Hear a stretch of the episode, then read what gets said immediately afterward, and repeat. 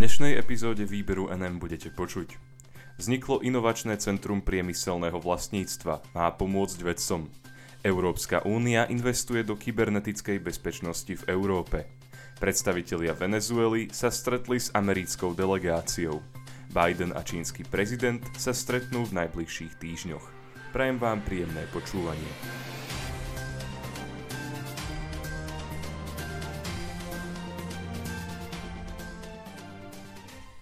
Vzniklo inovačné centrum priemyselného vlastníctva. Má pomôcť vedcom.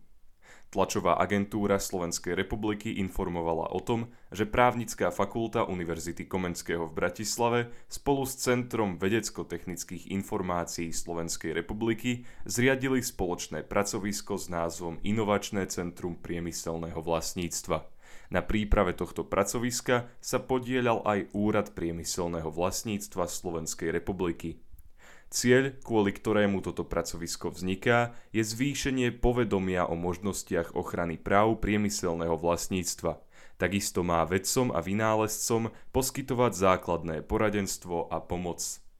Inovačné centrum priemyselného vlastníctva má byť jednotným konzultačným miestom na poskytovanie právnej pomoci a podpory pre slovenské univerzity, vysoké školy a verejné výskumné inštitúcie – má ochraňovať výsledky ich vedecko-výskumnej činnosti prostredníctvom predmetov práv priemyselného vlastníctva.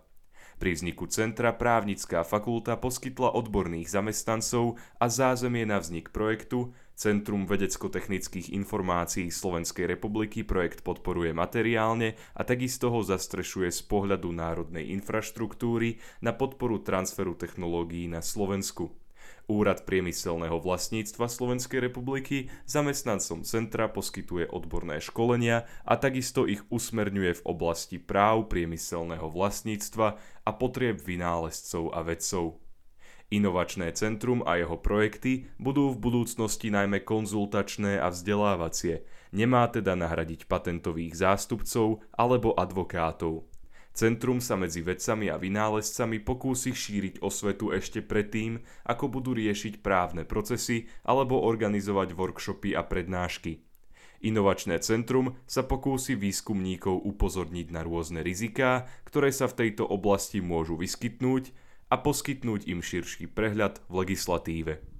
Predseda Úradu priemyselného vlastníctva Slovenskej republiky Matúš Medvec uviedol – Veda a výskum sú na Slovensku dlhodobo na okraji záujmu. Preto akúkoľvek pomoc pre tento sektor vítame a veríme, že spoločnými silami sa nám podarí upriamiť pozornosť elít a verejnosti na to, že máme na Slovensku veľa šikovných ľudí, ktorí si zaslúžia našu podporu, pretože svojou prácou preukazujú službu celej spoločnosti.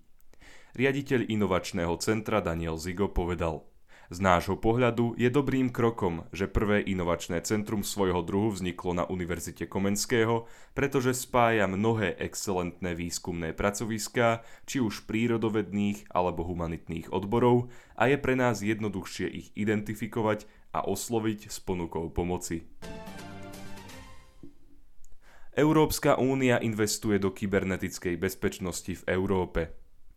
Európska komisia chce investovať 140 miliónov eur do rozvoja kybernetickej bezpečnosti v Európe. Tlačová agentúra Slovenskej republiky o tom informovala na základe oznámenia Slovenského kompetenčného a certifikačného centra kybernetickej bezpečnosti.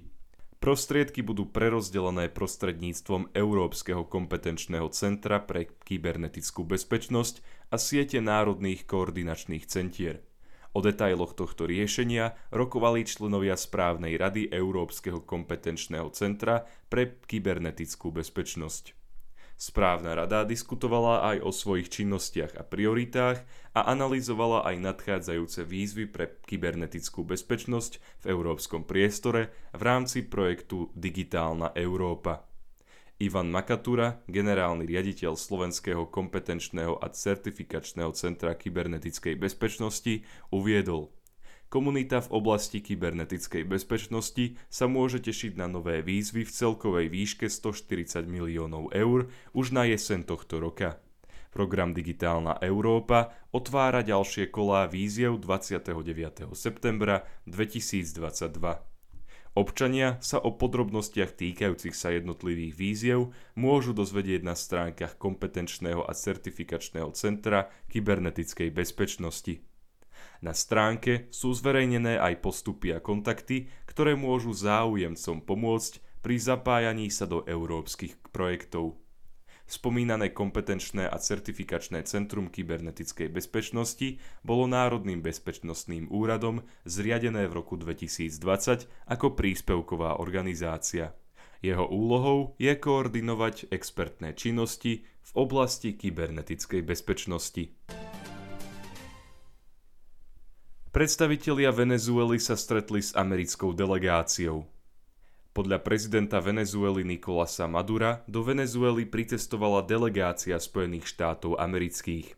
Cieľom tejto návštevy má byť pokračovanie rozhovorov o spoločnom programe, ktoré začali 5. marca a po ktorých ostalo množstvo tém otvorených. Informovala o tom agentúra Reuters. Venezuelský prezident neposkytol veľké množstvo detajlov o návšteve, ale uviedol, že delegáciu Spojených štátov amerických prijal predseda venezuelského parlamentu Jorge Rodriguez. Podľa Anadolu Agency uviedol, predseda Národného zhromaždenia Jorge Rodriguez prijíma dôležitú delegáciu vládu Spojených štátov, ktorá pricestovala do Venezuely pred dvoma hodinami. Dodal, že delegácia pracuje na kontinuite komunikácie, ktorá sa začala 5. marca a na zabezpečení kontinuity bilaterálnej agendy medzi vládou Spojených štátov amerických a vládou Venezuely.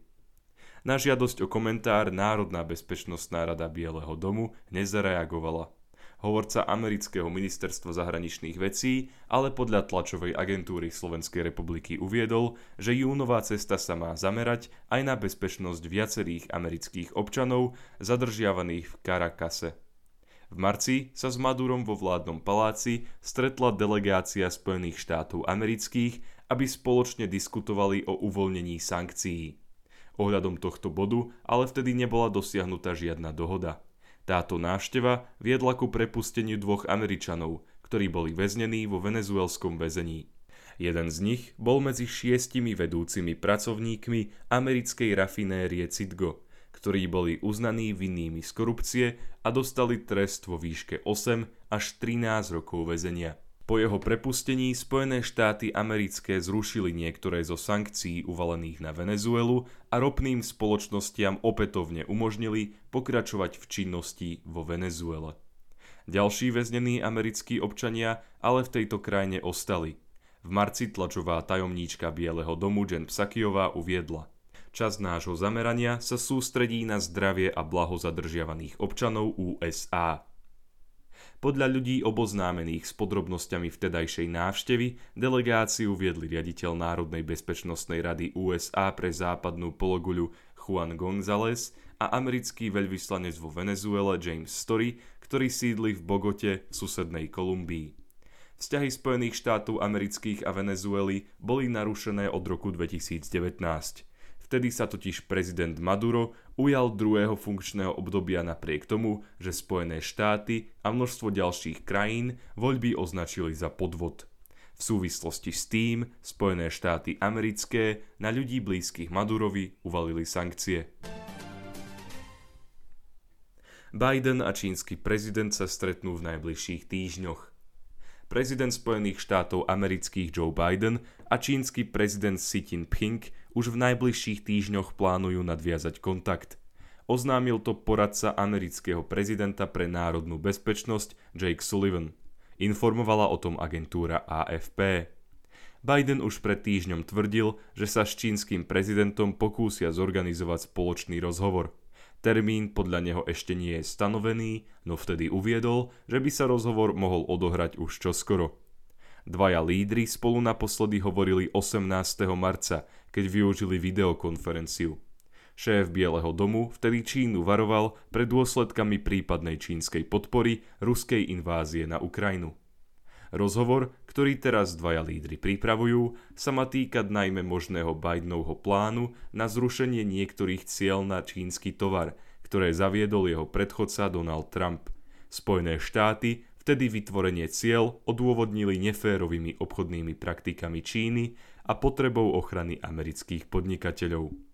Ďakujem vám za to, že ste si vypočuli tohto týždňové vydanie výberu NM a dúfam, že sa budeme počuť aj budúci týždeň. Do počutia.